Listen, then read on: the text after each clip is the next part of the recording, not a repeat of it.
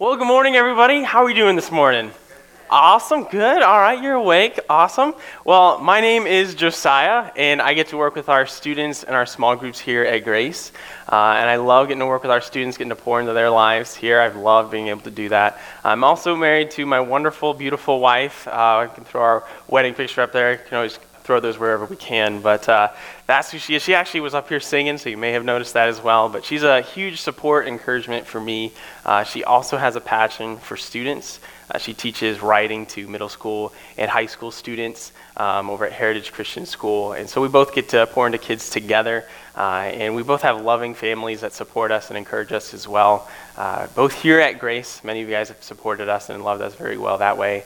Um, but also at, at, home as well. We have both very loving families. And uh, as I was studying and looking at things this week, I really learned to not take that for granted a loving family and a connected family uh, in that way. And so I came across this story about a father uh, who, came, who disagreed and, and kind of fought with his son for a little bit, and they ended up separating and going different ways.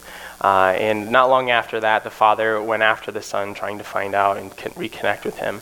Uh, and it took him a while, right? He was trying to find where he went off to and trying to, to contact people that he knew to see if he could connect with them again. Uh, but it took him a while. He never really ended up figuring out anything, finding out where he was. And so eventually, uh, in kind of desperation, he uh, went to a newspaper and bought an ad in the newspaper. Uh, and he put an ad in that said, Dear Paco, meet me in front of this newspaper office at noon on Saturday. All is forgiven. I love you, your father. So on Saturday, the father wakes up and he's hoping that his son is there and that they can be reconciled. And, and as he shows up to the newspaper office, 800 men named Paco are there looking for forgiveness from their fathers. And although it's, it's kind of a funny, cute little story, right, it still illustrates this idea that so many of us deal with this problem of unforgiveness and hurt in our lives. I, I, guarantee many of us, if not all of us, have been on one side or the other of forgiveness, right? Whether we've been wronged or we've wronged someone else. And so we've been going through this series called Deception, the Father of Lies, and we've been looking at how our common enemy, the devil, uh, has these different strategies of attacking us and deceiving us. And it's been some really good stuff. If you've missed any of that, we have our app. You can go check that out on or our website, barberton.graceohara.org. Uh, you guys can check any of those out that you guys missed. But we're, today we're going to be digging into another one of those tactics of the devil. And so what we've been saying is the devil kind of works like the game Two Truths and a Lie. Who's played Two Truths and a Lie before? At least heard of the game, right? Several of, several of us have. Uh, but it works like this: you tell two truths about yourself and a lie, but you're trying to trick people in what the lie is and that they don't want to know which one's the lie. So they have to pick which one it is, but usually you try and hide that lie and make it sound like a truth, right? The devil works the same way. He tries to hide these lies amidst other truth and make it sound really believable, but in, in reality, it's a lie. And we've said that's how the devil works. That's how he tries to deceive us. And last week we talked about distraction, how he distracts us not necessarily with bad things, but with good things as well, right? With, with, our, with our job, with school, people, right? Some all great things, sports, reputation, all those things are good, but they distract us from our ultimate goal, and the devil uses those. And so, this strategy uh, that we're going to talk about today, I think we can say the same thing, right? The devil kind of sneaks it in on us. And that strategy is the work of bitterness or unforgiveness. So, bitterness is the feeling of being hurt, right? Being wronged, this feeling of resentment, right? We've probably all been there. And it's, it's really difficult and tricky because we can't help from being hurt, right? We're, we're going to be hurt in this world. That's just going to happen. That's part of living in this world. Um, and the thing is, we have to decide what we do when we get offended. We can't escape that part of it. So, what I want to do actually is step back a little bit, look at this root of bitterness, uh, and kind of where it comes from, and see this cycle that we end up getting stuck into. So, uh, I read this one scholar that talked about this trap of offense. Okay, so that's like the first part of this cycle trap of offense we are wronged or we wrong someone else, right? We, whether that's proper or improper, whether that's perceived wrong or we actually are wrong, we're basically hurt. And so that's the first step of it. And then the next, that kind of leads into this next step of bitterness, right? We, we all have a different way of how we respond to it, but we generally respond to with bitterness, right? That's where this kind of leads us. The thing is, we're all wrong, like I said. When was the last time you were wronged? Maybe for some of us, that was already this morning or yesterday, or maybe on the way here, right, in the car. Maybe we felt hurt in some way. But it leads to bitterness, right? And that can look like several different things. We take that out in different ways. What does that look like for you? What does your bitterness look like? And the trap is that when we feel offended, we naturally respond to this bitterness. And this bitterness never leads to anything good, right? This is the next step of the process. It leads to sin and poor choices. Sin and poor choices. And so that, again, could be a number of things. What does your bitterness lead you to? What has it led you to? What is it leading you to right now? Right? Our bitterness doesn't end up with anything good. Right? It can lead to attacks, insults, wounds, separation, right? broken relationships, broken hearts, you name it. Right? We've all probably felt a lot of that. But here's where the devil's strategy comes in. The devil uses our choice of bitterness to lead to those sin and poor choices. That's where he gets a foothold in our life is us harboring our bitterness. Paul talks about this in his letter to the Ephesians. He says, we can throw that up on screen. It says, Therefore, each of you must put off falsehood and speak truthfully to your neighbor. For we are all members of one body. In your anger, do not sin. Do not let the sun go down while you are still angry, and do not give the devil a foothold. So, Jonathan Carey, Pastor Jonathan Carey, uh, talked about this idea of anger in our series, The Feelings That We Feel. Again, you can go check that out on our app or the website. And he did a great job of grappling with how we're supposed to deal with anger and what that looks like. That's a feeling that we have, but what are we supposed to do with that? So, he did a great job of addressing that. So, we're not going to go that way today. But what I want to do today is talk about how to respond to this tactic of the devil. And I would put it in a form of a question. And that question is this how do we keep the devil from using bitterness as a foothold in our life? How do we keep the devil from using bitterness as a foothold in our life? And as we said, it's this cycle of offense, bitterness, sin, and poor choices. How do we break that? How do we get out of this cycle? How do we short circuit that? The answer, you probably already know and kind of know where we're going, but it's, it's way easier said than done. It's forgiveness. Right? It's forgiveness. And so we have this choice. When we're offended, when we're hurt, we can either choose to respond in bitterness or break the cycle and choose forgiveness instead. Now, as we've said, this is way easier uh, said than done. Uh, and we can't always help the fact that we're offended or we're hurt, but what we can do is choose between those two. Right? We've all been there. We've been wronged and hurt before. We may not all be named Paco and have a problem with our fathers, but, but we've all had to choose between the two. We've all had to choose between the two. And honestly, this week, this hit me pretty hard, and I didn't realize this is what I had done as a younger child, as a, as a, a younger a kid, that I would let little petty things offend me, and I would let that build up in bitterness. And that usually led to nothing good. But I didn't realize that to this last week that it was bitterness really in my heart that was causing all these things. And I understand this is a difficult thing. And for some of us, it's really hard because it's kind of defining our life. Right? Maybe it's for some of us, it's abuse, right? whether physical, emotional, sexual, verbal. Right? We've, we've been abused, and it's how can we forgive that person uh, when they've hurt us so much? Or maybe your trust has been broken. You've been betrayed. You're like, well, I don't want to be hurt again. How can I forgive that person when they've broken my trust? Right? So many of us, if not all of us, again, have been hurt before. And sometimes we even think that we've forgiven the person. Right? We've maybe said the words, but we really end up just burying that deep inside, and it's bitterness that we're burying, and that really just continues to grow inside of us. And so it's a challenge. And sometimes our response is we want to just bury our heads. That's definitely been my approach for things, right? We just want to bury our heads in the sand, and not deal with this, or we want to just cut the person off and be like, you know what, it's fine, I'm, I'm fine, I'm tough, I can do this, I don't need to worry about this. Rather, sometimes it's maybe too hard to bring that back up, right? I read this ridiculous story uh, this week that's probably not even true, but uh, I think it illustrates this point pretty well. And so there's this guy, his name's Harry, and he likes helping his wife around the house, right, hanging different things and, and doing chores and stuff like that. And uh, she criticized the way that he did some of those things, right? And that, that built up in resentment and bitterness in his heart. And eventually, he decided, he's like, you know what? I'm done. I'm going to go to bed for seven years with a blindfold over my eyes and never look at you again. Talk about an extreme response. It's like, whoa, okay, calm down. But that's ridiculous, but sometimes that's the way we act, right? We, we get offended and we're like, you know what, if I just don't do anything, if I just lay here, blindfold, I'm not going to look at it, I'm not going to address this, I'm not going to look at it, we think that's solving it, when really that's still building up in our heart and nothing's being accomplished. Guys, men, as men, I think we do this a lot. Right? We think if we just cut them off, if we just don't even talk to them anymore, if we just disconnect all feelings and emotions from that and just, just let it go, we'll be fine, right? But we still have this buildup of bitterness in our life.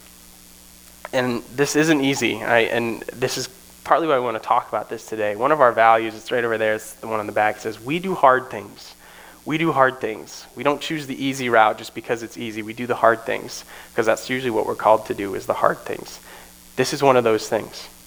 Choosing forgiveness over bitterness. Thing is there's this huge problem with bitterness. Some of us may think, oh, well, I can hold on to my bitterness. It won't lead to sin and poor choices. I'll be okay. I can ruminate on this. I'll be fine. Right? It, it doesn't only give the devil a foothold, but it works, it works like poison. Right? It's like us drinking poison and expecting the other person to die and to suffer from it. When really, we're the ones that's getting eaten from the inside out. We're being destroyed from the inside because we drank the poison not them.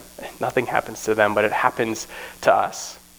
Let me explain it in another way. Who knows what this is? We can throw this picture up there. Who knows what that is? It's a toaster oven, right? Who's got one of toaster oven? These little mini guys. They're great. They're fantastic. We actually got one uh, as a wedding gift. We've loved using it. It's got all those little dials on there, options. It's great, especially for like two people or when there's like one of you and you, you only have to cook something. I like using it for tater tots or pizza rolls stuff like that, right? That's easy to just toss in there, cook it up real nice. But usually in each of these, there's a tray, right? You have this little metal tray right, that you can do a couple of things with depending on uh, the version that you have. But usually you can cook things with the tray, right? So you put it in the tray, you can slide it in there and cook the stuff on the tray. Or you can put it underneath the grate that's already in there, and it kind of catches all the grease and the food that drops from the food that's cooking on the grate above, right? Well, what happens when you forget to clean that grease and stuff that drops off the food, and not just once, but maybe like 20 times later, and you look at it and it's like, oh no, we forgot to clean the pan. What happens? That happens right? It gets all gross and like disgusting. It like caramelizes the more you like continue to just forget about it and let it sit on there and it just it gets nasty. Like who would cook off of this? Like some of you guys are a little bold. It's fine. I mean, maybe, but is this even healthy to eat off of? Right now it affects everything you cook on here. Like I don't even know what this is. This is mine. I don't even know what this is. So like you could be getting some pretty risky stuff by cooking on this, right? It's gross. It's disgusting. This is what our heart looks like when we choose bitterness. It's disgusting. Right? It builds up right? and then affects everything that we do, everything that we interact with, everything we try to cook and interact with. Right? Our heart is disgusting and stained. Right? We have a choice. Forgiveness, that'll clean our slate, that'll keep it clean. But bitterness, it's going to stain it, right? It's going to stain it. And so we have the choice, bitterness or forgiveness. And so many of us probably know, oh, I'm always, I've always known I'm supposed to choose forgiveness. I've known that since a, as a child. My parents were always like, oh, go forgive them, go say you're sorry, right? We know that's the answer, but we haven't actually gone and done that. And so I want to challenge you guys, first of all, to, to move from knowing to doing today. To not just come and sit and maybe take some notes or whatever it is, but to actually go and do this, right? To go and go where the Lord is leading you and telling you and leading you to who you should go to uh, to talk about forgiveness. And so, what I want to do uh, with our time today is to talk about how we can go do this, how we can answer this question of keeping the devil from getting a foothold in our bitterness. How do we choose forgiveness? Uh, and what does it look like? So, what we're going to do is going to go through a couple different things. But let's go ahead and hop into our passage. It's in Matthew 18. So, you guys can already flip over there in the black Bibles if you grabbed one of those or if you want one of those. It's in page 799. Um, you can also do it on our app. You can connect to the Wi Fi and download the app. But that doesn't have a page number. So, it's pretty easy to flip there, though, in the app. Uh, you can check that out. So, as you guys turn there and head there, I'm going to give you guys a little bit of context to what's going on uh, so we jump into it and know what's happening and we're not. Uh, a little confused. Okay, so first off, this passage is sandwiched between two other stories, right? Two other teachings of Jesus. The first one is about church discipline, and the other one is about divorce and remarriage. So all of these have to do with forgiveness, right? This whole section, these, all these teachings have to do with forgiveness. And so this passage here in the middle of these two uh, starts with Peter's question of how many times should we forgive someone? Genuine human question, right? The Jewish tradition back then said, oh, forgive them up to three times and then you're good after that, right? So Peter was like, oh, I know. I want to go above and beyond. I'm Peter. That's what I do, right? So he's going to be like, all right, what about seven times, Jesus? Are we supposed to forgive people seven times, right? And then Jesus blows him away, right? He's like, no, not seven, but seven times 70, right? Do we have any mathematicians in the room, or maybe some people that remembered their math facts? I may or may not have had to pull out a calculator. But is Jesus saying we keep track, and once we get to 490, is that right? Did you guys pull it? Yeah, okay, 490, and once we get there, we're good? Is that what he's saying? No, right? What he's saying is our forgiveness is supposed to be endless. Our forgiveness is supposed to be over and over again. And so that's the context, that's what he says, and then after this, he tells this parable. So it's in the context of this conversation, in response to this uh, conversation, that he tells this parable. Okay? So let's go ahead and look at it. Uh, Matthew 18, starting in 23. Therefore, the kingdom of heaven is like a king who wanted to settle accounts with his servants. As he began the settlement, a man who owed him 10,000 bags of gold was brought to him. Let's go ahead and stop there real fast. So the NIV says bags of gold. Maybe your version says like talents or something like that. So to give you an idea of how much this was, one of the commentators said it was like $14.5 billion today. Millions of billions. Some said oh, others, millions, whatever. A lot of money. Okay, this was a lot of money. He wasn't going to be able to pay it back or earn it back really at all. So the idea of what this amount was, the idea, he's like, hey, you basically can't pay it back. That's why he gave that amount. Okay, so let's continue. He says, since he was not able to pay, the master ordered that he and his wife and his children and all that he had be sold to repay the debt. At this, the servant fell on his knees before him. Be patient with me, he begged, and I will pay back everything. The servant's master took pity on him, canceled the debt, and let him go. But when the servant went out, he found one of his fellow servants who owed him a hundred silver coins. So again, silver coins, maybe in your version says denarii, something like that. This was payable, right? This was something that was doable. This was like $4,000 today a little bit of a car payment, something like that, right? So it was doable. He could make it happen. Looked like nothing compared to his $14.5 billion, right? Several more zeros behind that one. Let's look at it again. So he grabbed him and began to choke him. Pay back what you owe me, he demanded. His fellow servants, or his fellow servant fell to his knees and begged him, Be patient with me, and I will pay it back. But he refused. Instead, he went off and had the man thrown into prison until he could pay back the debt, which is ridiculous because he can't pay it back if he's in prison. So he puts him in a place that he can't even get back. He can't even get even. There's no room for forgiveness there. Let's finish it off. He says, When the other servants saw what had happened, they were outraged and went and told their master everything that had happened. Then the master called the servant in. You wicked servant, he said, I canceled all that debt of yours because you begged me to. Shouldn't you have had mercy on your fellow servant just as I had on you? In anger, his master handed him over to the jailers to be tortured until he could pay back all he owed. This is how my heavenly Father will treat each of you unless you forgive your brother or sister from your heart. So there's the parable. And we've looked at parables and teachings of Jesus before, right? And what we, we realize in each of those, I think it was this past summer, um, he usually has a point, a reason that he's telling a parable. So why do you think he's teaching this parable? What's his purpose here? Kind of already alluded at it, the fact it's kind of in response to Peter's question. But what do you think? What about forgiveness is he talking about here?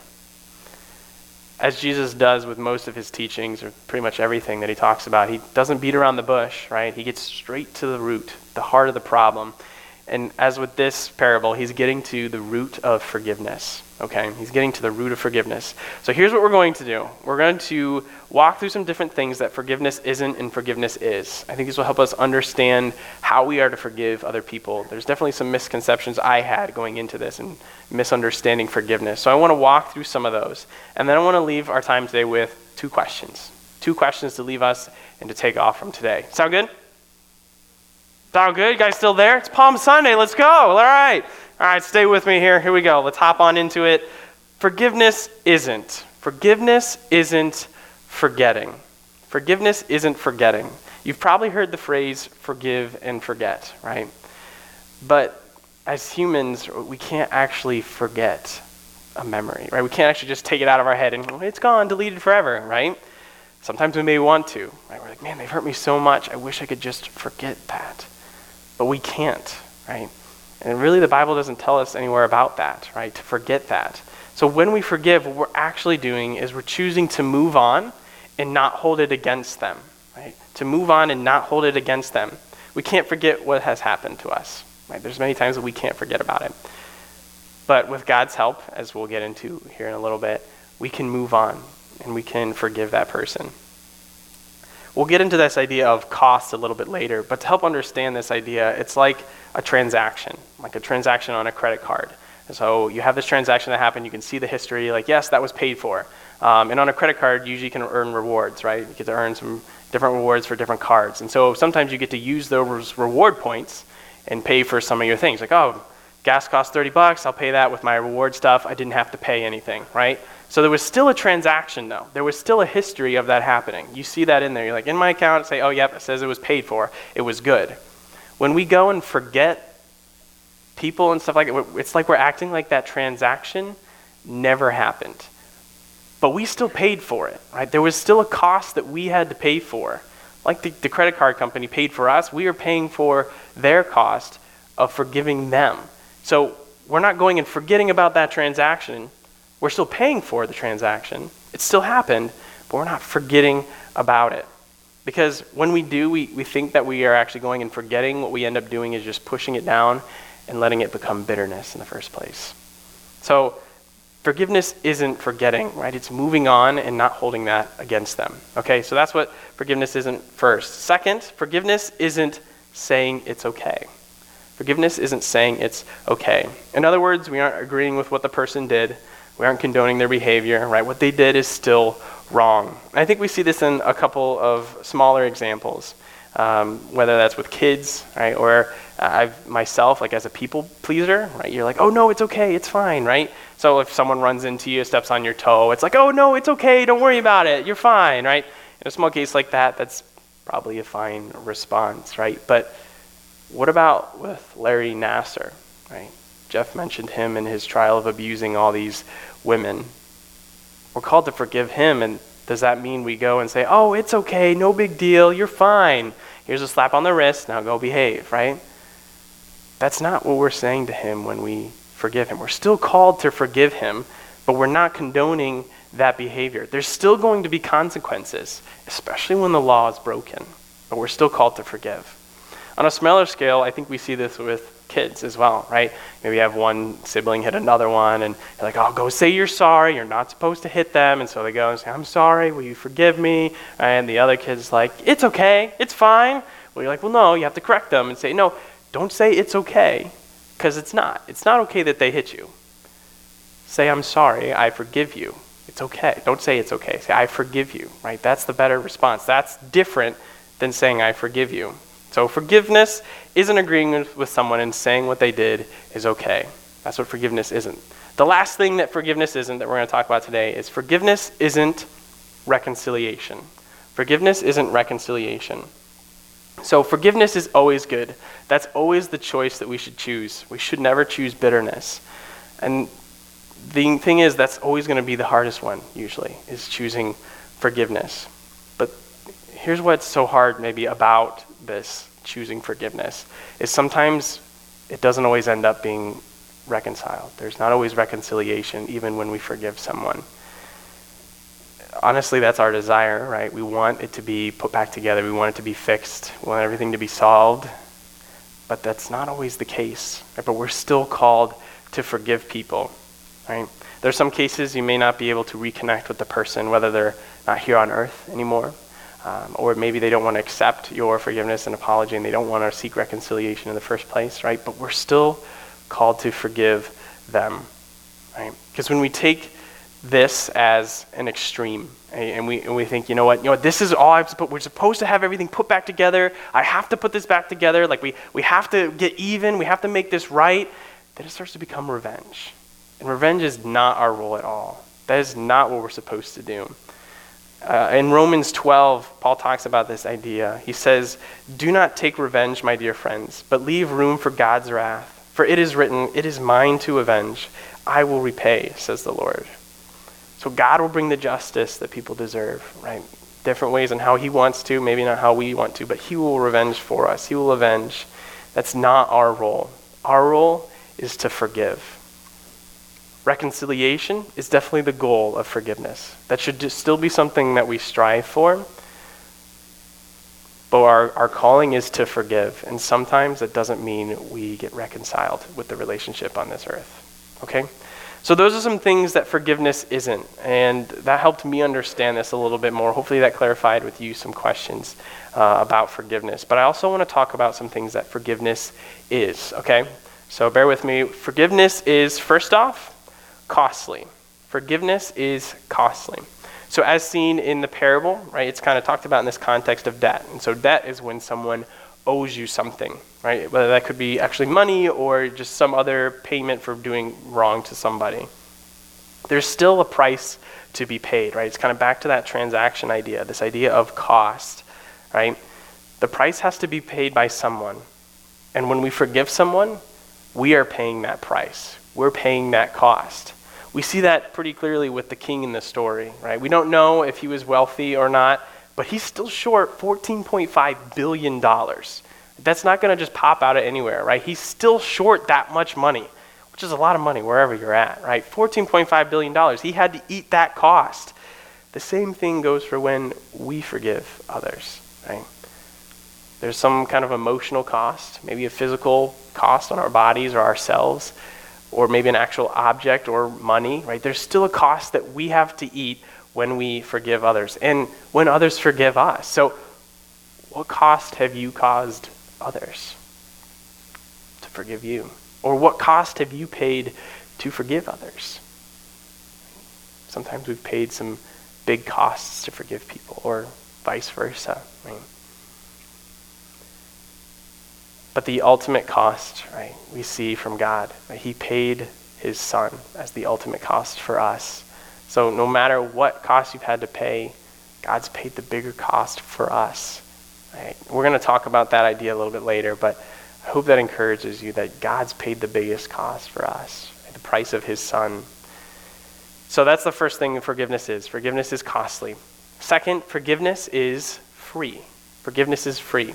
So it's free at the same time that it is costly, right? So it's, it's costly to the forgiver, but free to the receiver, right? And I think this is something that we need to remember when we go to forgive someone, right? Because we can't go and have strings attached to our forgiveness, right? I think we do this sometimes unintentionally when we're like, well, as long as they get to this point in their life, then I can forgive them. Or, or, or they have to be here, or it has to be this much time, and then I can forgive we keep making these excuses and, and putting strings on our forgiveness, then that doesn't make it free. Forgiveness has to be free. Right? We see that in the parable where he didn't earn it. Right? There's nothing he did to, to earn the forgiveness of the king, right? And the same things goes for who we forgive in life, right? They don't deserve it, right? They don't earn it or buy our forgiveness. If they do, then that's not real forgiveness. We've still chosen bitterness in our heart. So that's the second thing. It's costly, it's free, and finally, forgiveness is endless. Forgiveness is endless.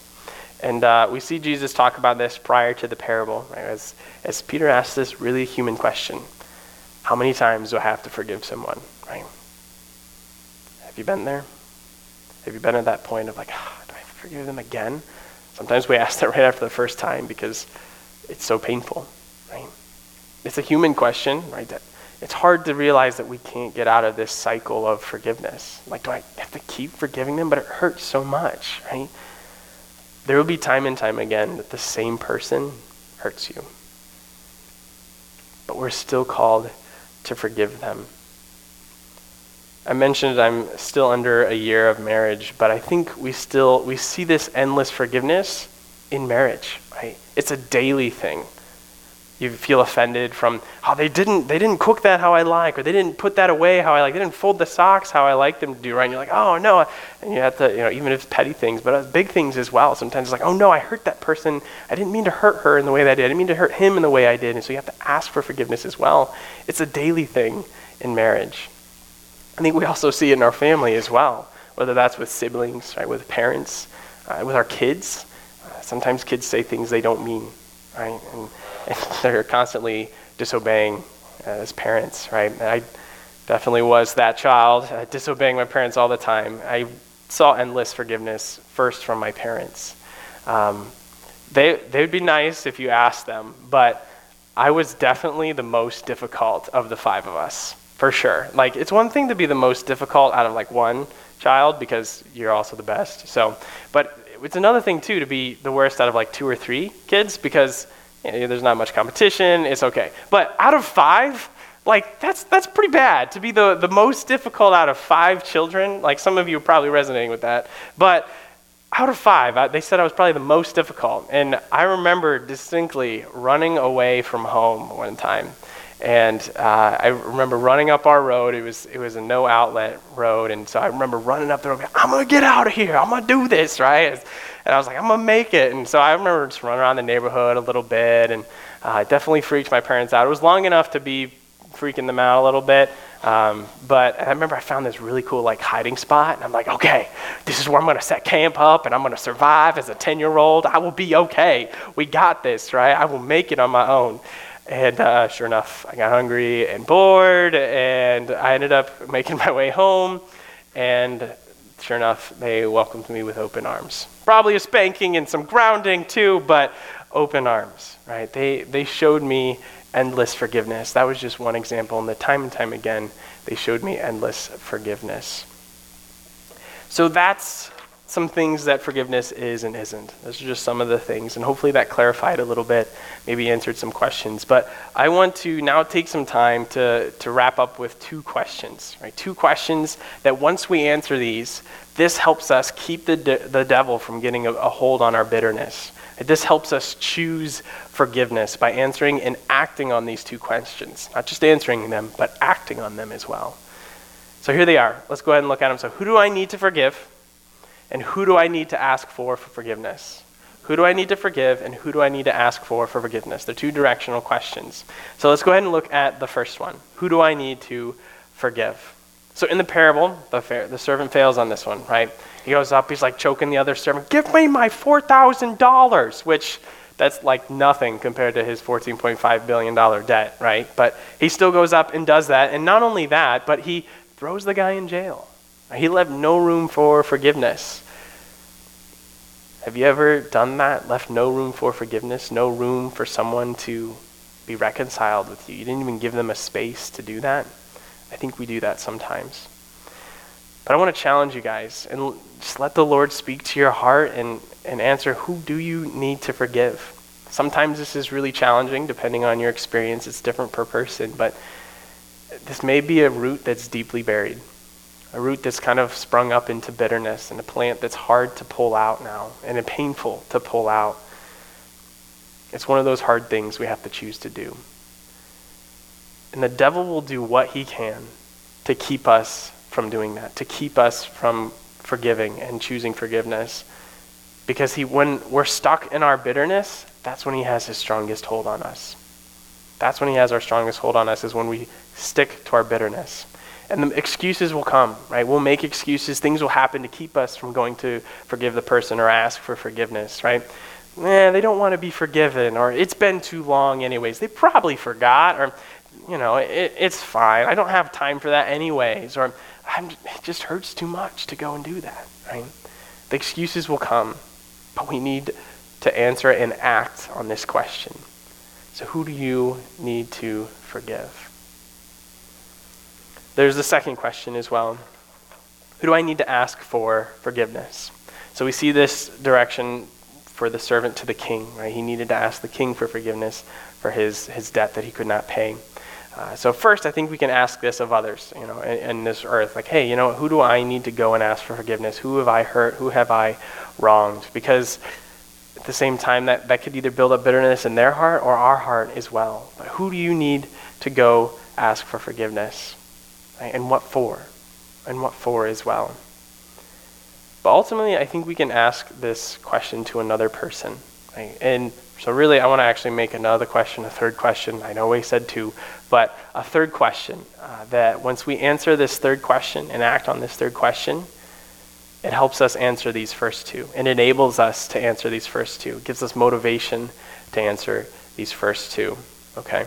So, here's what that question is Have I asked God for forgiveness?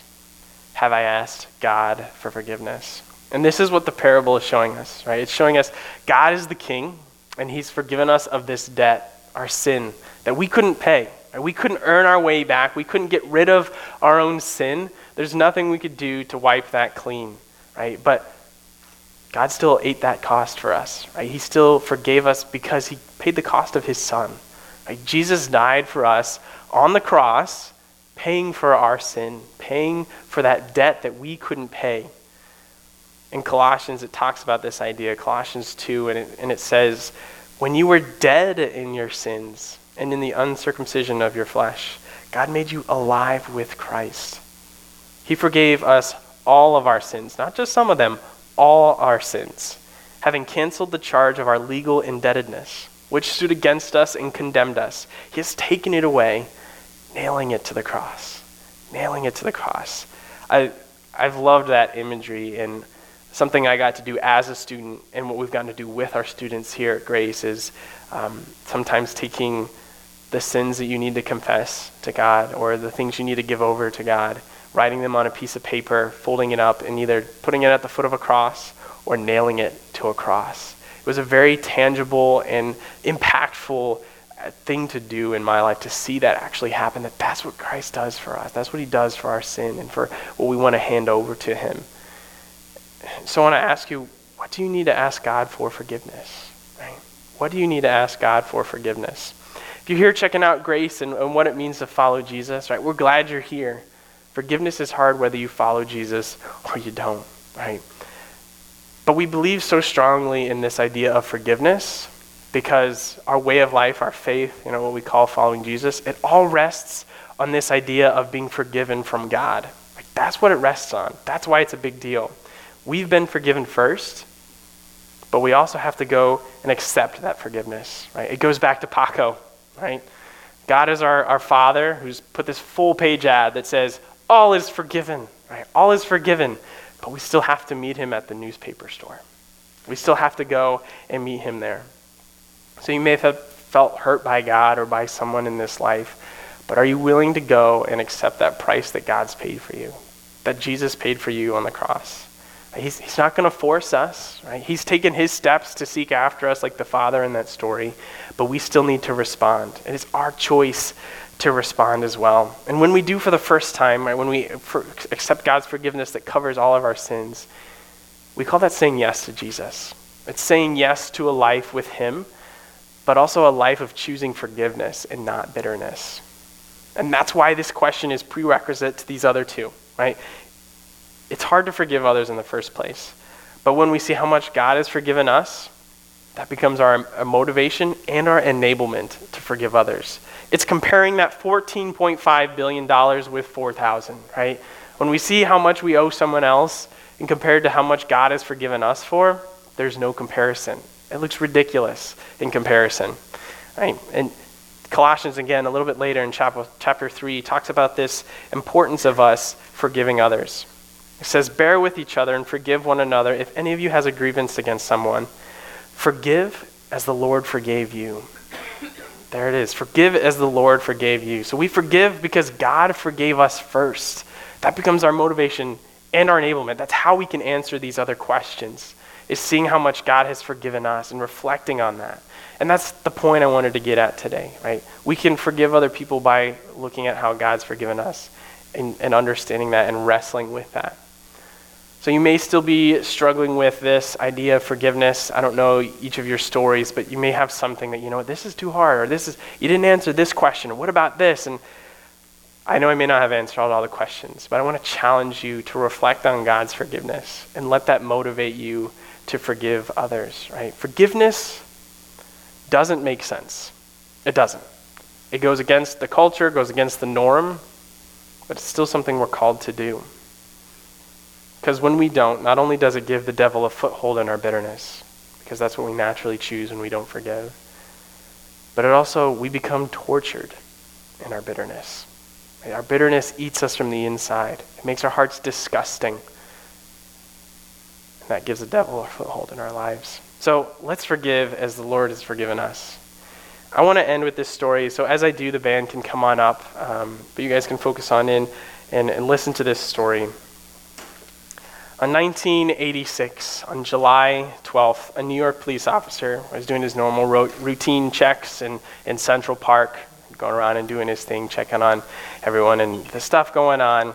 And he and his partner came across uh, this group of teenagers, right? And they're looking a little suspicious, so they started to head that way towards the teenagers. And as soon as they did, teenagers took off, which is very suspicious right there. So they were like, you know what, we got to take off after them. So they did. They started running after them.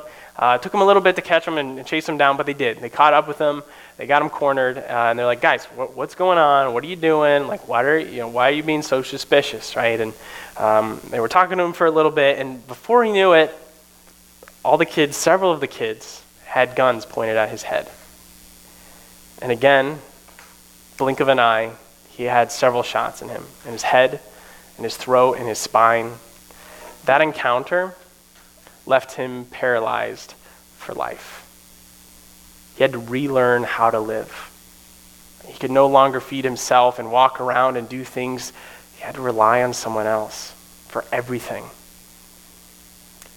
But oddly enough, Steven chose to forgive that teenager, the teenagers that shot him and left him paralyzed. He chose to forgive them, which floors everyone. He had started writing to the teens and started trying to get them back and forth, and they eventually responded, and they ended up becoming friends as well. But here's the cool thing, and here's what I want to end with, uh, and this is a quote for why he forgave him. Why he forgave him. Listen to this. This is just awesome. I forgave him because I believe the only thing worse than receiving a bullet in my spine would have been to nurture revenge in my heart. Such an attitude would have extended my injury to my soul, hurting my wife, son, and others even more. It's bad enough that the physical effects are permanent, but at least I can choose to prevent spiritual injury. Wow, what a response. Let's forgive as God has forgiven us. Let's pray.